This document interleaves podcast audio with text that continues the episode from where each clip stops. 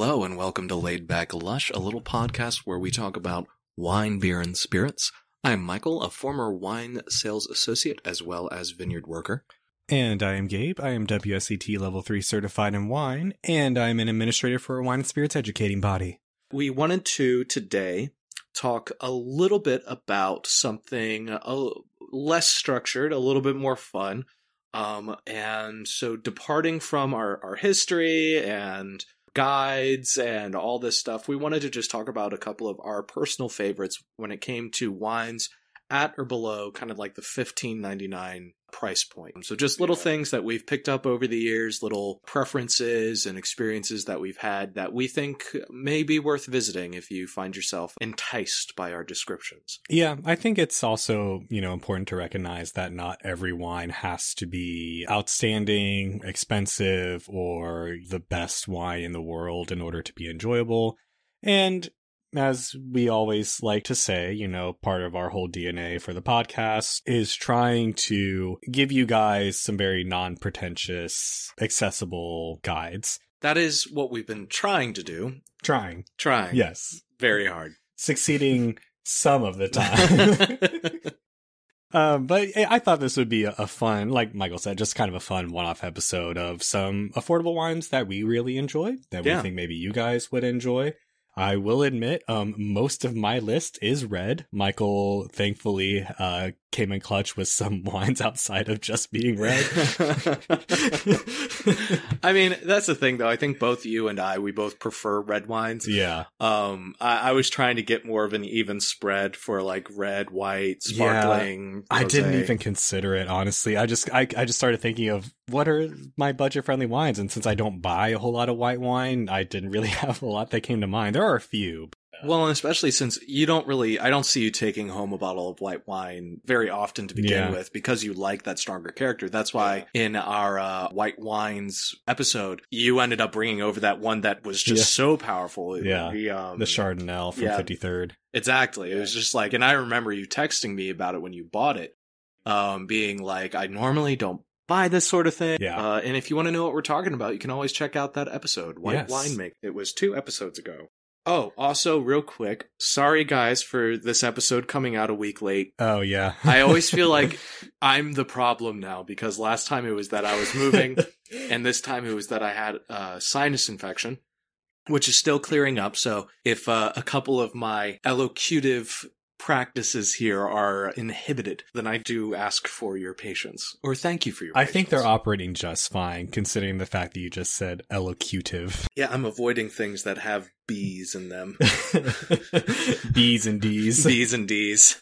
And shameless plug, if you do follow us on Instagram, I did update you guys last week saying, hey, you know, posted a story. So if you guys want more real time updates on what we're posting and whatnot, good lord. Sorry. I don't know if you guys heard that crack, but Michael's body just made one of the worst noises I've heard in a long time, and it didn't come from his nose. it came from his elbow. Anyway, uh, just, I didn't even think about it. I just threw it out there. good lord. Um, sound like a glow stick. Anyway, um, but yeah, so uh, if you guys want some more up to date stuff, uh, Instagram is probably the primary place where we post, but we also do have Twitter where we try to stay more up to date with you guys as well. Yeah, we're we're trying to get more communicative on that platform as well. Maybe send you guys out some more wine reviews. We're just really bad Um, at social media and trying to figure it out. Please bear with us. yeah, it's it's completely different because with these algorithms, they really do want you to be posting so many times a day, and then you have to have so so much engagement. And both Gabe and I work other jobs. You know, Yeah. like you know, I'm working with with Porch Dart, and then I'm also driving, and so you know, then you have Gabe who's over there doing his wine stuff, which you know. Catch it from the description. That's actually a fairly heavy amount of work. yeah. um, especially since so many people have gotten uh, interested in hobbies and in Mhm. pursuing things Yeah. along these lines. Particularly post pandemic. Um, so let's go ahead and get into it. And Yeah. if you guys do have a preferred style or you are planning for a meal and you want recommendations, I- I would say go ahead and give us a DM. That'll kind of help us with our lack of social media awareness. Yeah. And also gauge where you guys are at and what you want to see or, well, hear, I guess, technically speaking. Exactly. So why don't we go ahead though and get started with red wines? What are some of your your top? We'll say what top five Or no, you said you had ten red wines, right? Somewhere in that. Somewhere in that. So let's or- let's go ahead and A couple of them are like brands. Before we start though, I do have one rule that I want to say. Mm. For this is just a personal rule. This is not like a a thing I'm putting on anyone else. But It's the rule of cool. yes. That yeah, that's it. That's it. Let's let's go. No. Um, so my rule is when it comes to budget friendly wines, I normally don't purchase wines below ten dollars unless it's on a recommendation. The reason for that is the quality jump won't say jump the the quality decline when you start to get below ten dollars is pretty noticeable for a lot of wines again there are some wines out there under 10 that are actually solid wines. Um, but in general, you know, that's kind of the price point that you have your cupcake, your barefoot, skinny girl, rose, like all these wines that are very mass market, very uh, lacking in the quality area, and wines that probably have a ton of additives going Yeah. on as well. So, um, in general, I don't purchase below 10, but uh, that being out of the way, let's move on to wines that are cheaper that I enjoy drinking. So, first on my list, this is actually a wine that I mentioned a couple of episodes back. I don't remember which one. I want to say it was in one of the wine history episodes. Regardless. Oh no, it was in the Italy episode. Never mind. It was in the Italy wine law episode. It is the Zenato Alanera IGT. This is uh, 1549 according to Total Wine's website. I purchased this bottle at Costco and I believe it is around the same price point, if not a dollar or two cheaper. Um, so this is a red blend. I do not have the exact makeup in front of me at the moment, but this is an early drinking style wine, very fruity, not quite jammy, but you know, it's Italian, so it is very big and bold and upfront. But the tannins are pretty, um, velvety. Uh, they're not low tannins by any means. They're still very much present, but they're not overly astringent or drying or too big for the wine itself. Uh, so again, that is the Zenato Alanera IGT, and that is Z E N A T O A L A N E R A, and it's a black and white label. It has these black birds in silhouette flying around the label Oh, in a circular pattern. Yeah, it, it's a cool bottle. Um, so if you see that at Costco or Total Wine, I would pick it up. no, that sounds excellent. I don't think I've actually had that one myself. I should let you try it sometime. Yeah, it sounds awesome. Yeah, it, it's a delicious wine. Um, my first pick for a red, uh, I go straight for the Cabernet. Um, so there is a lovely little winery called Mascota Vineyards in Mendoza, Argentina, and they created a Cabernet Sauvignon that I think is absolutely fantastic. It is right there around that fifteen ninety nine mark toward the the upper end of our price points, but I think it's absolutely lovely. Like it's a bit on the jammier side. A hotter climate um, is going to be able to give you that, but you also get like roasted pepper and chocolate. It's fairly elegant, I would say. The tannins, I think, are pretty well balanced, and it is a little high on the ABV, so you also Yeah, it's It- to be expected. it's to be expected. So, um, but yeah, Fuller I, body from that. I, I think it's pretty good, and yeah, I mean, very full body. I would say a much better quality than I typically would expect from something on the in the fifteen ninety nine range. Okay. So next on my list, I have the Zaccagnini Montepulciano d'Abruzzo. This is another one that I got the price from Total Wine's website, but I have bought it from Costco in the past. Uh, on Total Wine, it was sixteen ninety nine. I want to say it was in the fourteen range, so maybe fourteen ninety nine at Costco. I, I could be misremembering that, but uh, this is a really solid wine for the price. Montepulciano d'Abruzzo doesn't have a you know stellar reputation. I will say I've never had a wine that's really like wowed me from that region, but I will say pretty much. Granted, I've only had a handful, but the ones that I have had have all been pretty good. Uh, this one is a little bit uh, peppery, a little bit meaty, but still pretty strong on the fruit character.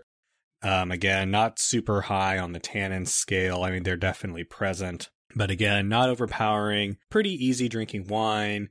Can recognize the bottle by it'll have a little twig from a actual wine branch on it.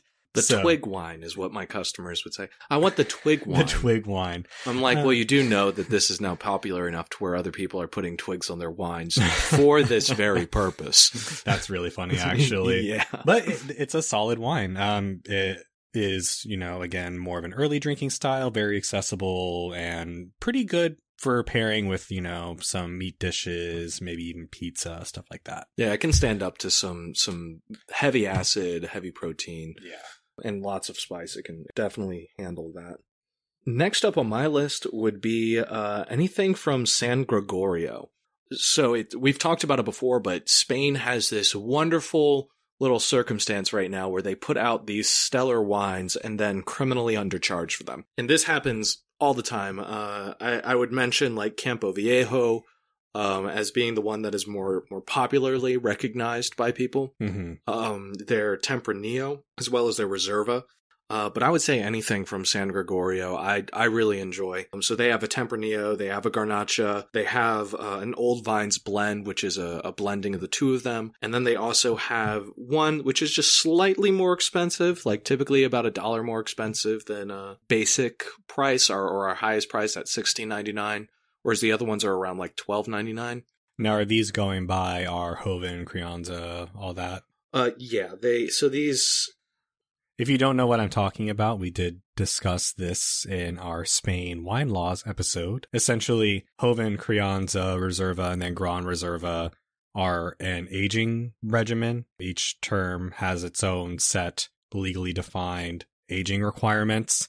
And again, you can listen to the Spanish wine laws episode for more elaboration on that. Uh, I believe that they are, but they only list the year on the label that it was it was released. Okay. So I don't think that they are really expecting people to to know it in the Americas. And a lot of times, what'll happen is you'll have uh, people will have localized labels when they're exporting. It doesn't happen all the time, which is why, especially if you're looking at things from like France, Mhm. say, you do need somebody who knows the wine laws in order to help direct you. Yeah. Those are solid. They all have some really elegant, kind of earthy plum flavor. Definitely worth a try. Definitely worth the price as well. At twelve ninety nine, I'm not sure if they can be beat. Yeah. At least by Spanish wine under fifteen.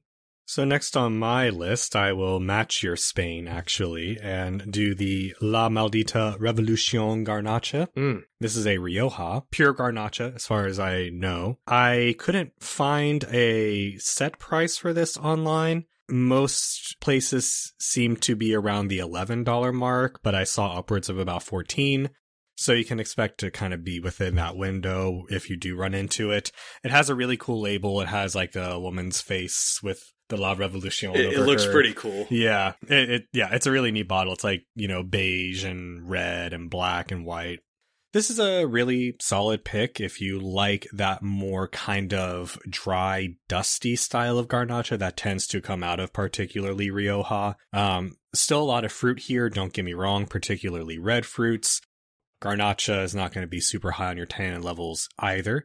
Um, so decent body. Um, it, it holds up. So it does have, like I said, that little bit of a dusty profile. I don't mean dusty in an off-putting way, but um, it's hard to describe if you're not really familiar with what I'm talking about. It's almost as if there's a minerally cut that goes into the wine that reminds me just in my own brain of like mica, like the way that mica smells when you kind of crush it up a little bit. That's kind of what I mean. I, I mean, I dusty. keep mica at the house just so that I know what that's like. Actually, really? yeah, I'm not lying. I have different. That's incredible. I have different that. minerals at the house. I have different minerals at the.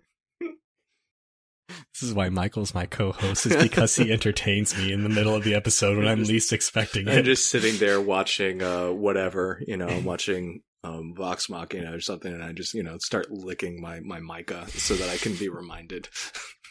Well, then you know what this garnacha tastes like. Exactly. Put, some raspberries on it, and there you go. I'm a very vivid listener. so yeah, that is that is my pick from Spain.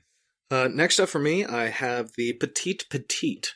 Um so there's a I like this one. Yeah, so so there's a winemaker named Michael David. He does a lot of different stuff, uh, all um, kind of themed around this idea of like a circus. So they have on this, particular line label, is called Freak Show, right? yes. So, so Michael David, he has a bunch of these different things. They're bombastic labels. Literally, there's two elephants on the front of this one sipping wine, looking fairly angry at you for disturbing them. But the Petite Petite in particular is blended between uh, Petite Verdot and Petite Syrah. It is fantastic. Yeah. Um, I would say it has uh, good elements of those darker and lighter uh, red fruits.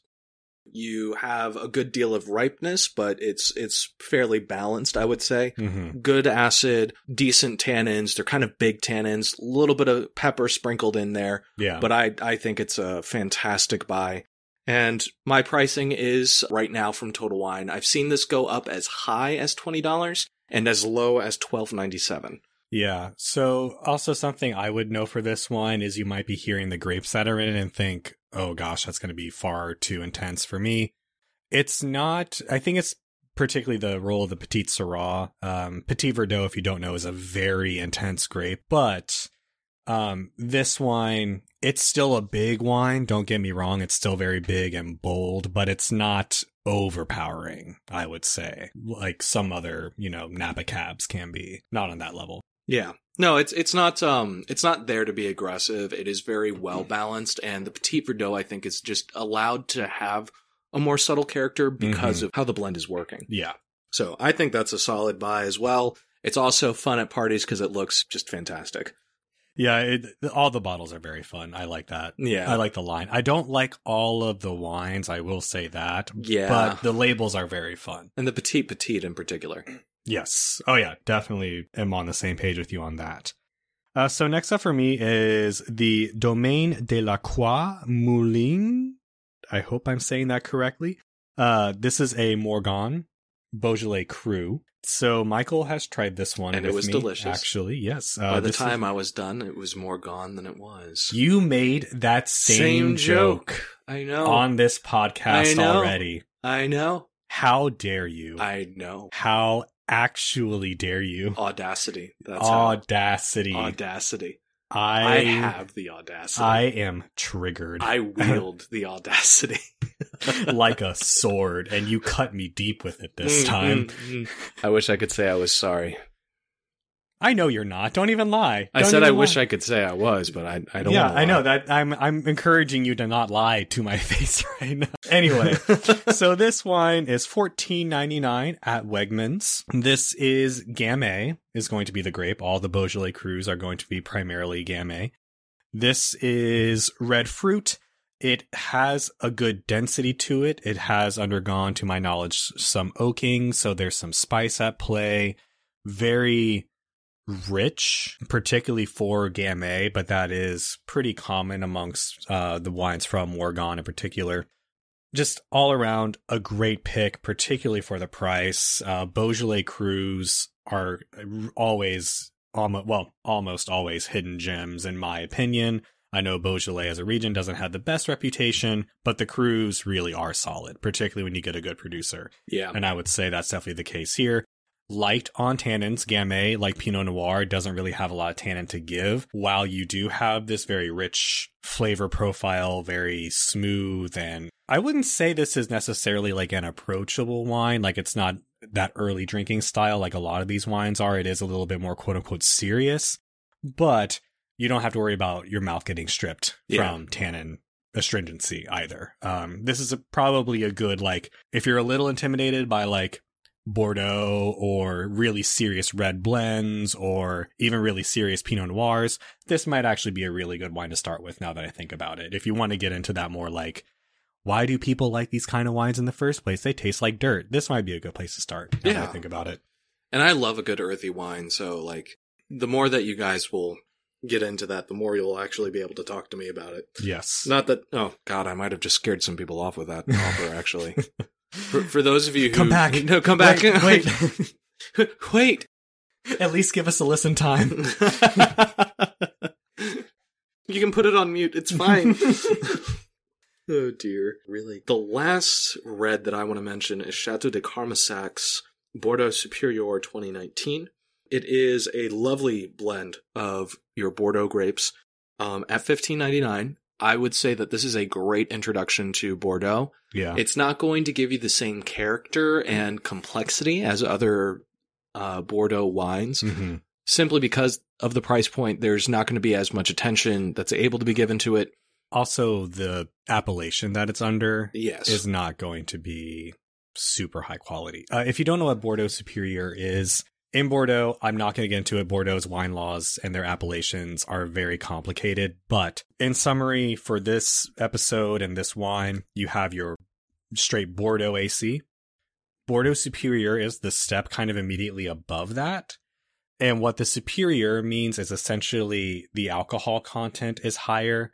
So what that translates to in the vineyard is the grapes got a little bit riper than they would have otherwise. So Mhm. that's going to obviously lead to a bit of a fuller bodied, richer, more intense flavor profile in the wine. Yeah. Again, it's not one of your higher level appellations, and that's why it is at this lower price point. But there are some really good hidden gems in the Bordeaux and Bordeaux Superior appellations. Yeah. Now that all being said, this is from the Lucien Lurton uh, family, which, if you guys are familiar, they are silver medal winners from the Decanters World Wine Awards. So this is a high quality wine, but it's just not going to give you the same experience and the same quality as others Well, uh, yeah. above that price point It's and in other for- appellations. Yeah, it's quality for what it is. Exactly. Yeah. Um, and what it is is it's it's very elegant, has lots of like black currant, sherry. It's medium bodied, I would say, very balanced in its acids. Do you know what the uh, blend breakdown is on this wine? I do not, Okay. unfortunately. I'm going to guess, and this is just my own guess. yeah, That it's probably going to be Merlot dominant because more that than likely. tends to be the case with Bordeaux and Bordeaux Superior Exactly. wines. Cabernet Sauvignon is hard enough to grow in Bordeaux that they want to put it in the, you know, Haut-Médoc wines and Yeah. the, you know, Saint Julien and all those wines. Yeah. Which I've also had, and those are phenomenal. oh, yeah. Yeah, Yeah, yeah. absolutely phenomenal. But if you need an introduction to kind of that style and how it's handled, especially for that Bordeaux Superior area, Or if you don't really like those really top level Bordeaux because they tend to be very earthy, very intense, mm-hmm. heavily oaked, but you like kind of the core of the wine, as it were, this will provide you with that because, you know, you're still working same region, same grapes. But again, earlier drinking style, more approachable at a younger age, and probably more friendly with a larger variety of food as Th- well. this almost ended up being the one that I brought back. oh, really? yeah, no, I well, because I, I don't, I didn't think that you had had it. I don't think I have had that one. Yeah, I don't believe so. so I, I thought it would just be fun to. Yeah. But then the one that I ended up getting, it, it was just like, no, there's no way I can't. I haven't, had, I haven't had a good one of these in a while. Yeah. Moving on, though, So you have some rosés, right? I do have some rosés. Uh, I love rosé. Um, I won't say it. I will say it. Don't you dare. Rosé all day. Don't you dare. I, dare you? I love rosés. How dare you? Uh, some of my favorites are are like the Olima uh, rosé. I love um I love the oh god what's it called uh, the Salmon Sancerre. But those are out of our price range right now. So the ones that I would actually recommend one is from the Willamette Valley and the other one is from France. Um, the one from France is called Dautefroid. Uh, it is spelt D A U T R E F O I S, which meant that nobody knew how to ask me for it. Where's the? Dautefroy, Dautefroy. Um, it is a fantastic dry rosé. It mixes really well, like with uh, cheeses, salmon. It can stand up to salmon particularly well. Um, it's very crisp. Uh, I would say that this isn't like super ripe, but you do get that nice bit of like cherry, strawberry. I mean, I, I find this to be really good. They actually also have a really good Pinot Noir just by itself. Typically, if I'm going for a rosé, it's going to be a Pinot Noir rosé. I just Shocking. shocking, right? Shocking. I would have never guessed. Really, you should have.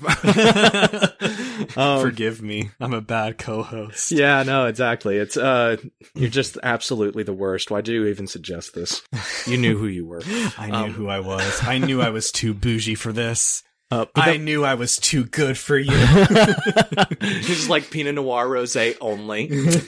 Look who has limited taste. At least go to Provence. I mean, Provence is actually. I do like I a good. Provence. I love rosé. Provence Yeah. rosé. There's there are a couple there that are really good.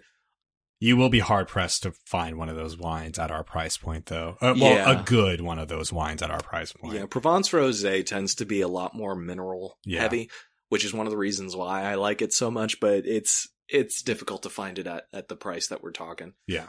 Um, but the other one that I really like is actually out of Willamette Valley in Oregon, made by one of actually my favorite uh, Pinot Noir producers. Yet again, this is another Pinot Noir rosé.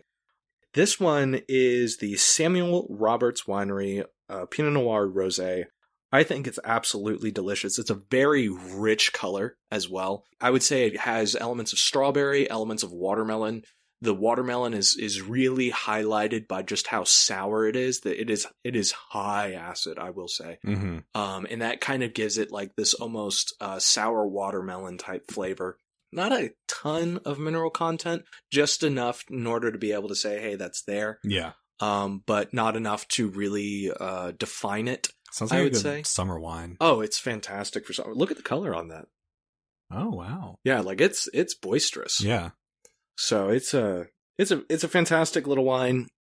I would say it would be great, especially if you are uh, having some more of your summer uh, summer treats. Your your fatty meats will really do well with this in the summer months.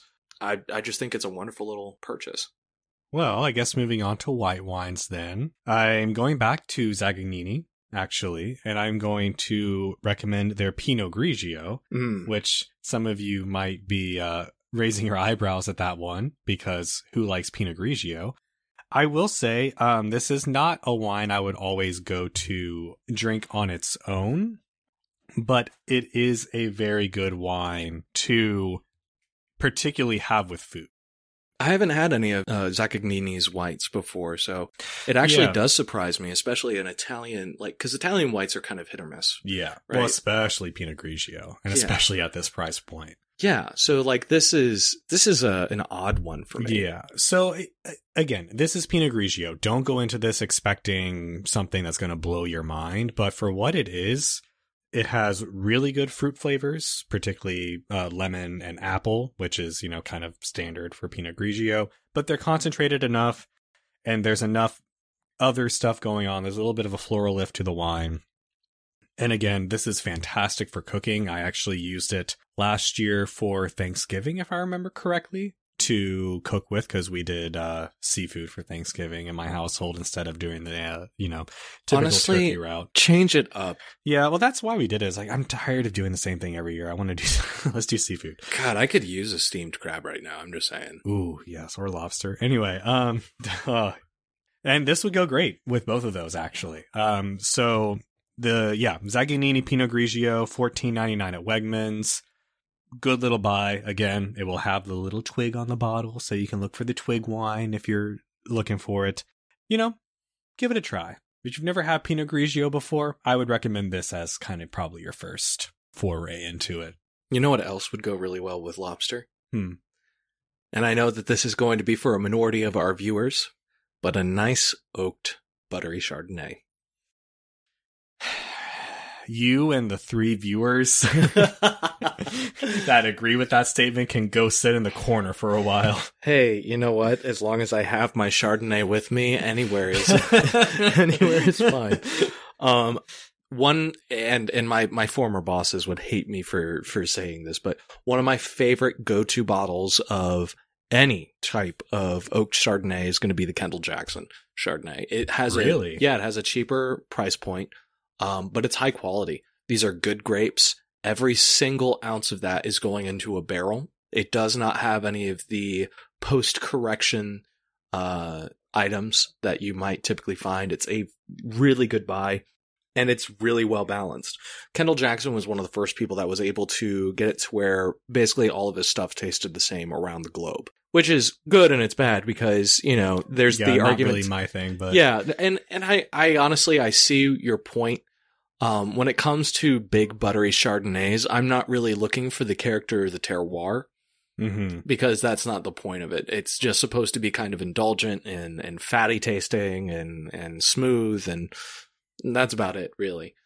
the fact that you want to call a wine fatty is disgusting.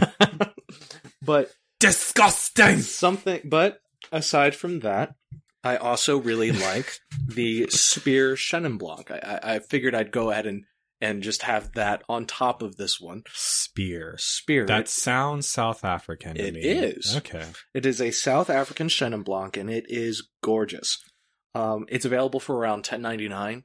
Um, this is super crisp, has that kind of like peach mineral flavor, medium body. I'm not going to say that it's like super heavy or anything like that. It's not supposed to be. Chenin normally won't be, yeah. Yeah, but it's it's really nice. It's, Unless there's some residual sugar. That will drive up the body a little bit, but True. Yeah. But that's not a thing with Spier. Yeah. Um the peach and the mineral aspects they really do just like really well integrate and it causes these lovely little tropical I want to call them scenes to occur where you just have this lovely bit of minerality that's just accompanying each one of these more uh more tropical fruits. Um there is a little bit of vanilla to it. Um you know, it does have that kind of like touch here and there. It's not like an overpowering thing. It just kind of accents it. So it's it's not creamy, but it is it is elegant. Okay, I would say. For me, I kind of have, I guess, a brand that I'm going to recommend for actually whites and reds, um, and that is the Errázuriz Max. This is a Chilean producer out of Aconcagua. Now, they have a Sauvignon Blanc and a Reserve Chardonnay. I have had the Sauvignon Blanc, and I apologize. I can't actually remember if I've had that Chardonnay before part of me wants to say that I have, but I'm not going to recommend that one necessarily just because I can't promise you guys I've tried it. But I have tried the Sauvignon Blanc. And again, they do also have a reserve Pinot Noir that is very good. And they also have a Carmenere that is amazing. Um, you'll see Max, just M-A-X on the labels. You probably will not see Errázuriz, which is the family name. So these Max bottles, the whole line is kind of around that $15 price point, kind of like 13 to upwards of maybe like 16.99 at least at Wegmans that's the case.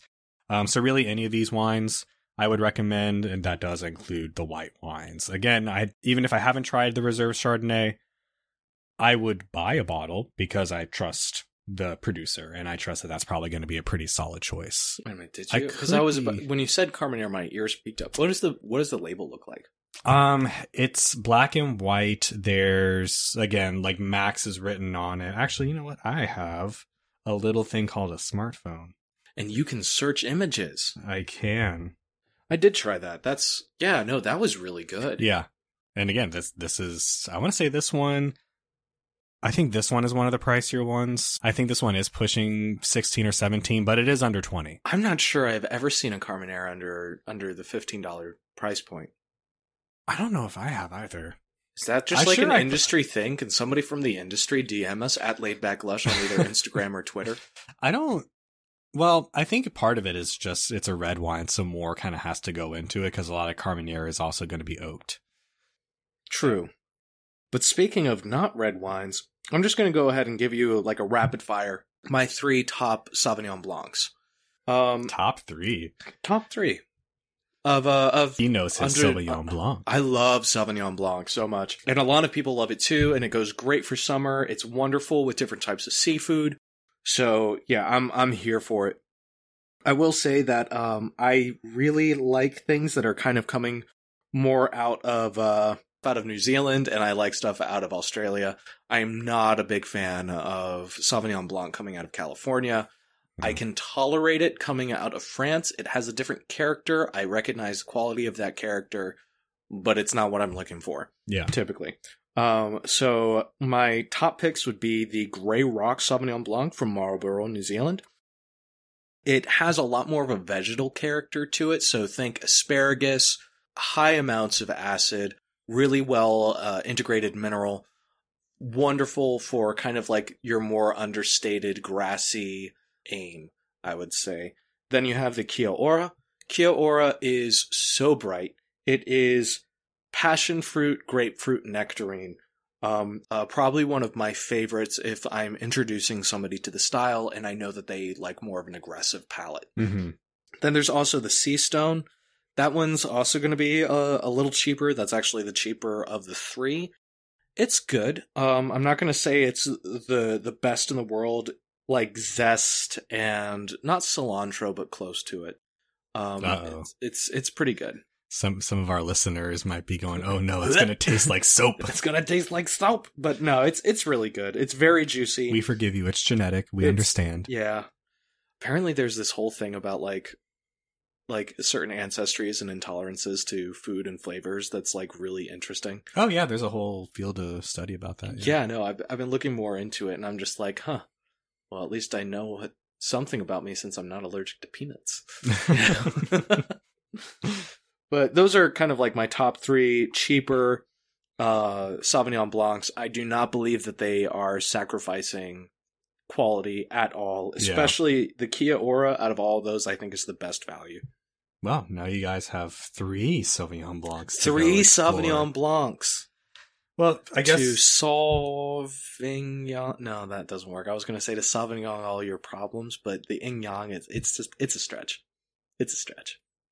If you have a better pun for Sauvignon Blanc, do please not do DM DM us. Do not. no, put I crave them. Do not put I puns in my DMs. them. I will you don't have you. to answer them, I will block you. I will answer I will them. block you don't you. have to. I will block you. I'm kidding. I won't block you. I'll just judge you harshly. I, I won't judge you harshly. I'll Um, appreciate you for what you bring to the table. I don't want you at my table at all. I'm gonna I'm gonna shun you from the barbecue. You're not Then allowed why did you invite me to do this podcast? Like, come on. to shame you. To shame. Oh, you're just like, look at what I'm dealing with, people. exactly. This is actually a cry for help. It's been one long, long. I can't get rid of this guy. Somebody help. Me. Cry for help. if you can help me for this, please DM us at Late Night Crush. If you're a therapist, please DM us. Like, Oh my god. oh my god! All right. All right. All right. So to Moving to on. close out uh, white wines, unless there were any more that you wanted to feature, Um, I mean, I do have one Riesling that I would recommend. which Um, is That would be the Dr. Loosen's Dry Riesling. That one. Yeah, that one is around that price point. Oh, it's it's it's nice and cheap. Yeah. Um, Doctor, some of Doctor Loosen's wines can get up into the sixty dollar range. So Yes, they just can. just just so you're aware. Yeah. Um. There's also uh, Dr. Heidemann's. Um. Both of them are pretty good. If you are not familiar with Riesling and you're just trying to get into it, I would say that these are a good starting point. They're going to give you a lot of elegant, uh, snappy peach aromas, some crisp mineral notes, a nice, a nice calm. Uh, it, they're fairly complex, I would say. hmm Um, so you're not you're not sacrificing quality for the price point. I will say that it's not going to be as aromatic as um, uh, the tertiary flavors are not going to be present in this price point. So you're not going to get that like yeah. petrol or anything like that. You're going to get That's going to be fresh. reserved for the higher higher levels. Which, if you haven't had a chance and you end up really liking this, and you're thinking, "Yeah, no, I could, I could stand for this to be a bit more uh, funky, a little bit more like gasoline," then Mhm. yeah, no, go for it. Yeah. But I think these are great starting points. Or if you're doing a meal and you uh, are are making kind of like a lighter dish, or you want something that you can pair with something like a, a, a fruit salad or something. I don't know what you guys are making at home. Um, then a, a Riesling is a good is a good option. My kind of closing out for kind of the main body of wine or white wines is the Louis Jadot line as a whole. Hmm. Now, um, I will say Louis Jadot, kind of like Dr. Loosen, can go from pretty affordable all the way up to rather expensive. Louis Jadot, if you don't know them or have not seen them, is probably they are the biggest negociant actually, I believe, in Burgundy at the moment. What that means is they purchase wines from uh, vineyard owners and make their own wines under the Louis Jadot label with those grapes. So, being in Burgundy, they're pretty much all going to be Chardonnay. They do also make reds. Uh, they also are in Beaujolais, so they do have some Beaujolais wines as well. Um, but since we're focusing on the white wines, the Burgundian Chardonnays that they produce are pretty solid, even some of the cheaper ones. Uh, they're a very reputable producer. And, you know, again, probably not going to be mind blowing as far as Chardonnay goes, but definitely solid. If you like Chardonnay, but maybe you want something outside of the United States or what you're used to and you haven't tried Louis Jadot, I would definitely give it a recommendation because you can find it at most places. or at least most places with a decent wine selection. Yeah. So I have a little spiel, A spiel. a spiel about, uh, you've probably heard me talk about them before, Naked Wines. So this is, uh, well, before I say anything, we are not sponsored by Naked Wines, although if anyone from Naked Wines listens to this, I would love to be sponsored by Naked Wines. Um, what Naked Wines is, is they are a online retailer for wine and their business model is essentially they have a membership. You don't have to have the membership to purchase their wines, but you do get a really good discount on wines if you do have the membership. I've gotten a bottle of wine that I believe was originally in the $50 price range for like low 20s if I remember correctly. So yeah, you get you get solid discounts as a member. But um as a disclaimer, all the prices for the wines are the non-angel. You're called an angel if you're a member uh prices for this list um that i'm about to get into.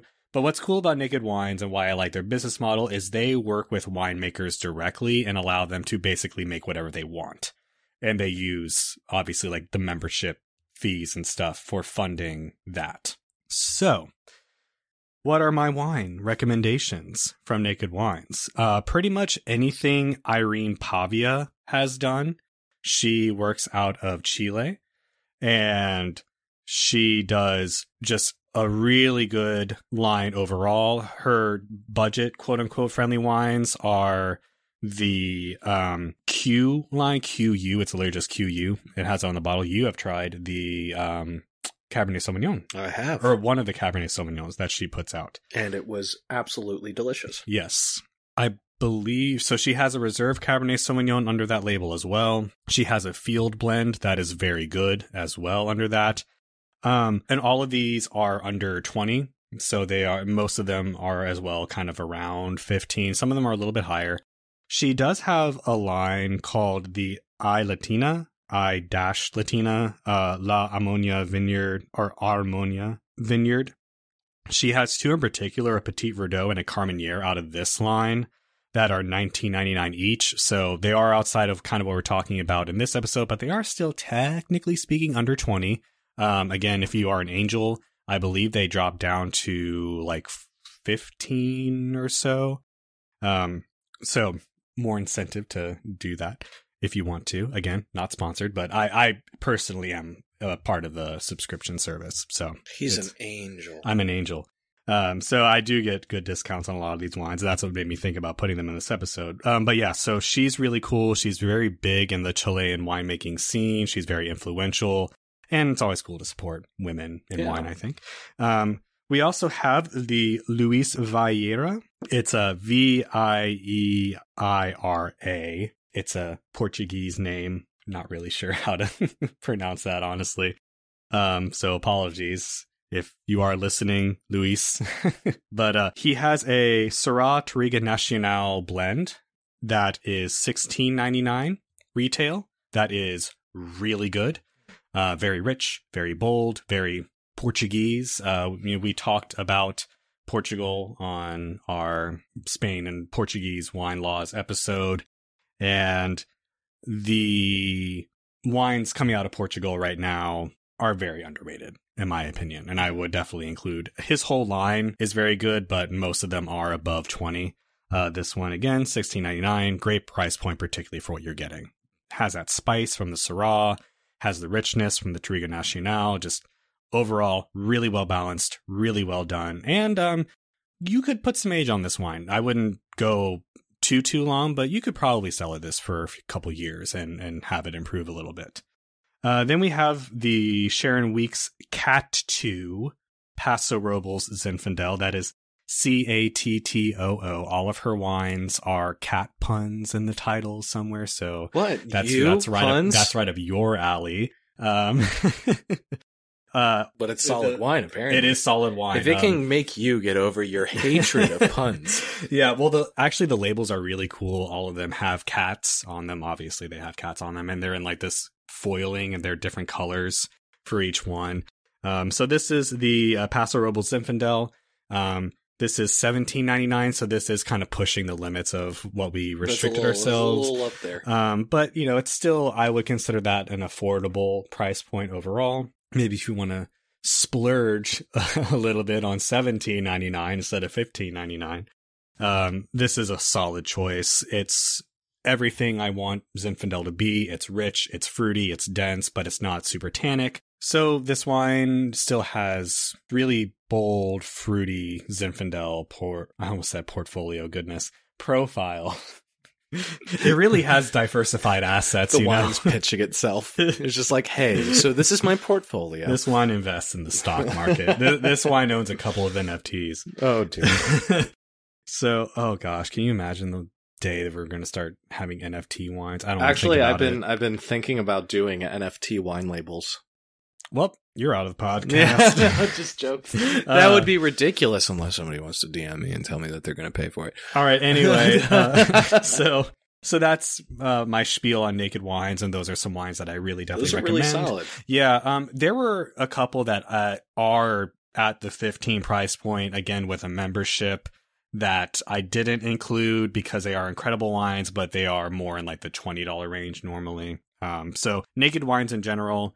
Pretty much, I- I've never had a wine that I've disliked from them. Obviously, there's been wines that I like more than others because, you know, you are kind of blind buying. You're not tasting these wines in a tasting room before buying them.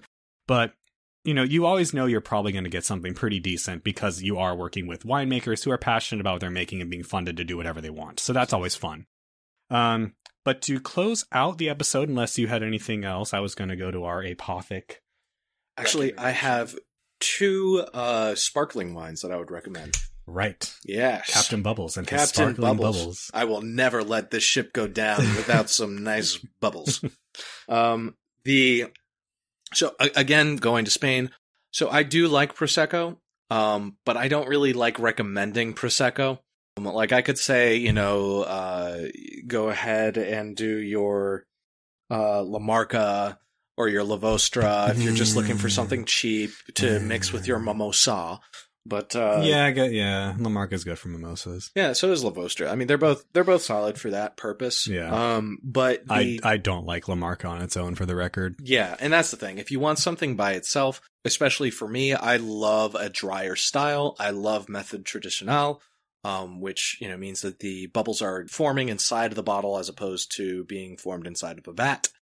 Uh, essentially, I'd like to go back to Spain, and so there's the Segura Viudas, and then there is also the Conde de Caralt.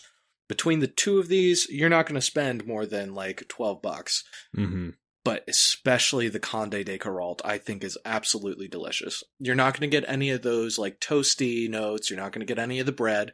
This is not aged on the lees or anything like that. hmm But you do get this absolutely fantastic bright green apple, citrusy notes, um, a little bit of like lime and tangerine. Lovely. And it's very tangy. And I think it's perfect for summer. And it's actually wonderful on its own.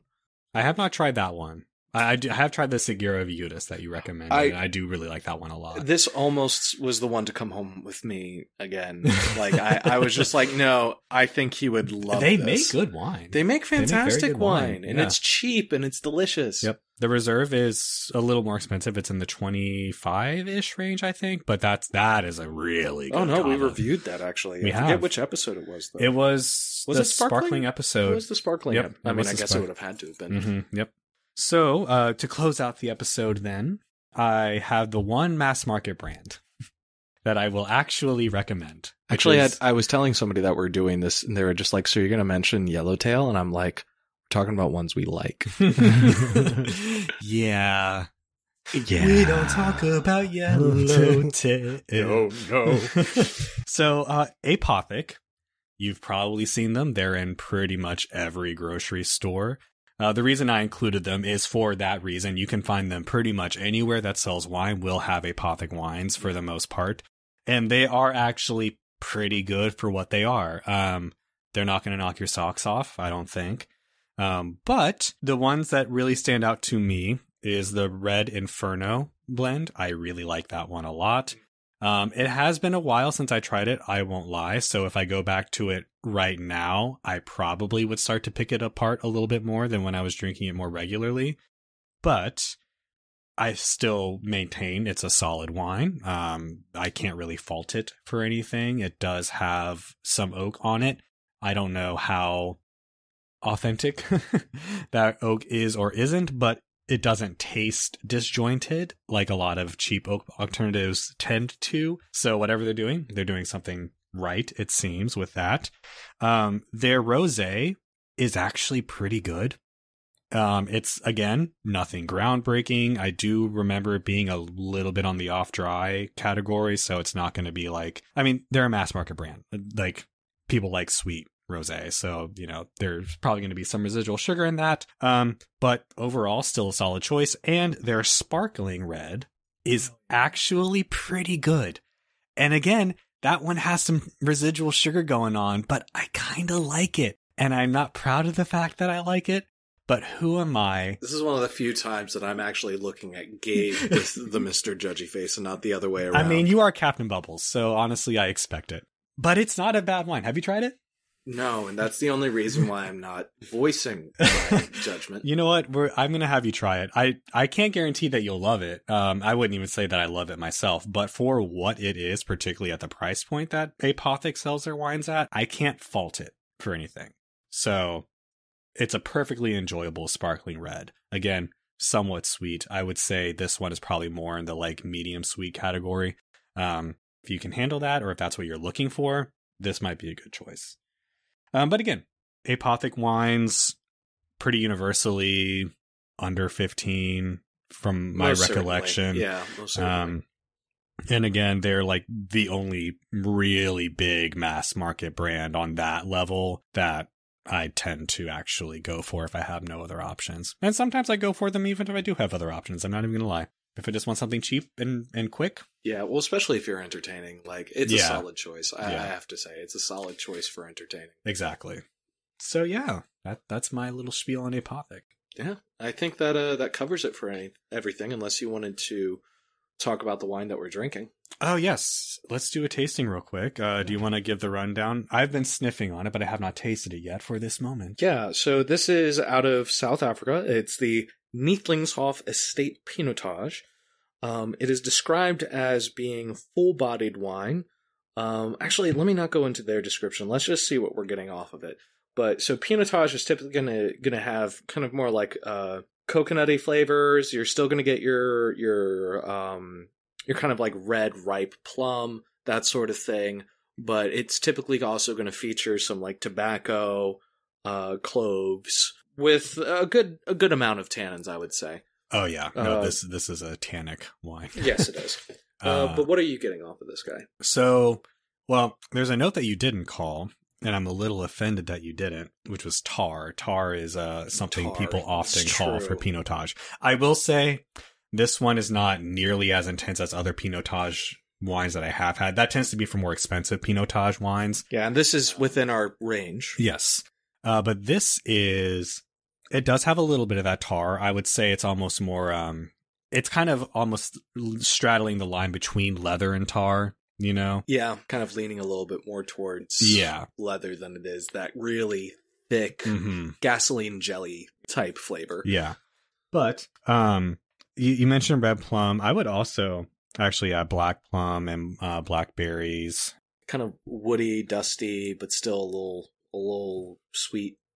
I would agree on Dusty. This, um, kind of like we were talking about that Garnacha, there's almost kind of like a crushed gravelly kind of thing going on. That kind of dust where there's, it's not musty, but it's, it's, Yeah. it's granitic almost.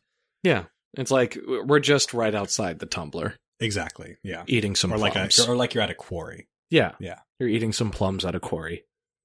But yeah, um, so and somebody just hit the brakes really hard on their on their car, but it's far enough away to where it's just a whiff. yeah, you're, you're kind of downwind from it. Yeah. So the acid, as is to be expected from, you know, everything else in the wine in the region, not super high, pretty pretty middle of the road for acid content. Leaves just a little bit of the grit of the tannins. Mhm. Yeah, I almost wish it were a little bit higher to be perfectly honest Me with too. you, but um at the price point I can't really fault it for that. Tannins.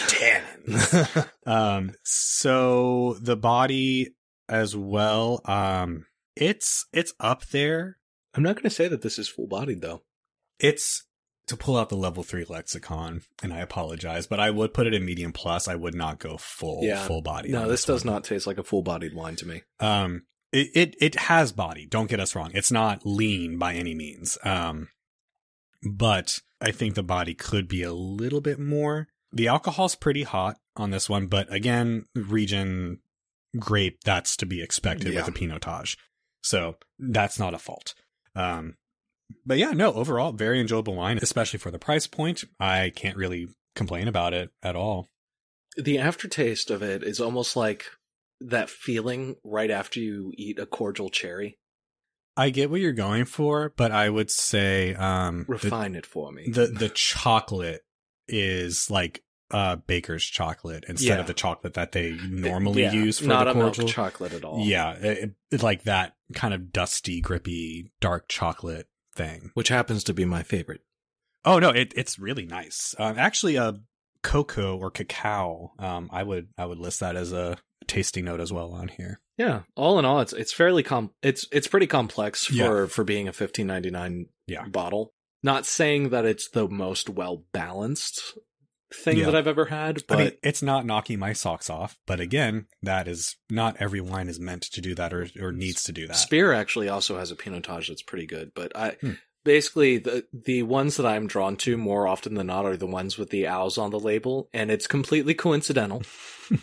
Um, you know, I I'm a big fan of owls, but it is coincidental that the ones that have owls on them are for some reason just like the best pinotages that I've had. hey, they say correlation is not causation, but if it works, it works, right? If it works, it works.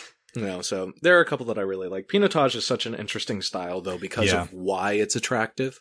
Yeah, I've also noticed it tends to be a very divisive grape. People either really seem to like it or really don't. And I think the tar is probably what throws a lot Yeah. of people off. Like I want I I want for my tongue to feel like it's the dinosaurs being killed by a tar pit. Oh my gosh. I don't want my tongue to be fossilized after this experience. There's a little baby velociraptor going down. He's going, when I'm reincarnated, I'm going to get revenge on these bubbles by becoming their captain. Now you know my origin story. Laid back Lush's cinematic universe coming soon to a theater near you. Exclusive on HBO Max. oh dear. Well, thank you guys for joining us for our uh, recommendations, our personal favorites in kind of the more affordable realms. Not maybe everyday drinking, but you know, uh, non-special event drinking, Budget wines. budget wines. Yes. Um, we really enjoy uh, we really enjoy these wines. We hope that you will too in your exploration of them. And please do message us if you do get a chance to try any of them Or if you have any questions about any of the wines. or any recommendations. I mean, at this point, yes, a I lot of always you, take recommendations. yeah, like, and I figured no now, puns though. hey, hey, Un- don't unlike don't someone's limit advocacy. people. don't limit people. I'm an advocate of the puns. I'm an advocate for common sense Well, and reason. yeah, no common and sense, decency. yeah, all of Think those of things. the children, all of those things I embody to a T in all circles. oh dear. Uh, but please do DM us on Instagram and Twitter at laidbacklush. We would love to hear from you, especially if you end up grabbing one of our recommendations and you like it, or having heard our recommendations. If you know a little bit about wine and you have a recommendation for us to try, we would love to do so. Maybe we'll give you a shout out or, Or something. if I you don't know. don't know anything about wine, that might be more fun, honestly. I mean, I'm I'm down with it. You, actually, You've never tried wine in your life? Just look at a bottle and be like, you should try that. You should try. Actually, yeah, because at this point we've already had Copa di Vino. yeah, it doesn't get. We we've had buzz balls. Yeah, we've had buzzballs. We've been to we hell. don't we don't get lower than that. Yeah. like we've we've literally walked on Saturn without a helmet at this point. We're Mhm. we're good. You can't scare us with wine anymore. Yeah, there there's nothing left. yes, There- that, there is there is there is no fear. It's just this moment that the void starts speaking out of me and Gabe. Just like you don't know the things I've seen. you do not know what I have consumed, and what in turn has consumed me. Rage. Just rage. Rage. I consumed something and I was possessed by rage. um, but anyways, thank you so, so much. Um, in the next 10 episodes, uh, we are actually going to be coming to our 50th. oh yeah, yeah, we are. It's, uh, this is, this has been a wild ride. Especially when we drank Buzzballs. especially when we drank Buzzballs. So uh, we also are going to need to be planning for our 50th anniversary. yeah. And so that's going to be a thing. Thank you guys if you've been sticking with us through all of this, through the thick and thin, and the thick being our heads, the thin being our content.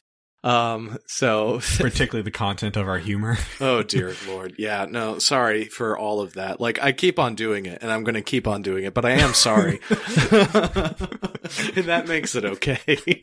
but anyways, I have been Michael. I have been Gabe. Thank you guys. Cheers. Cheers.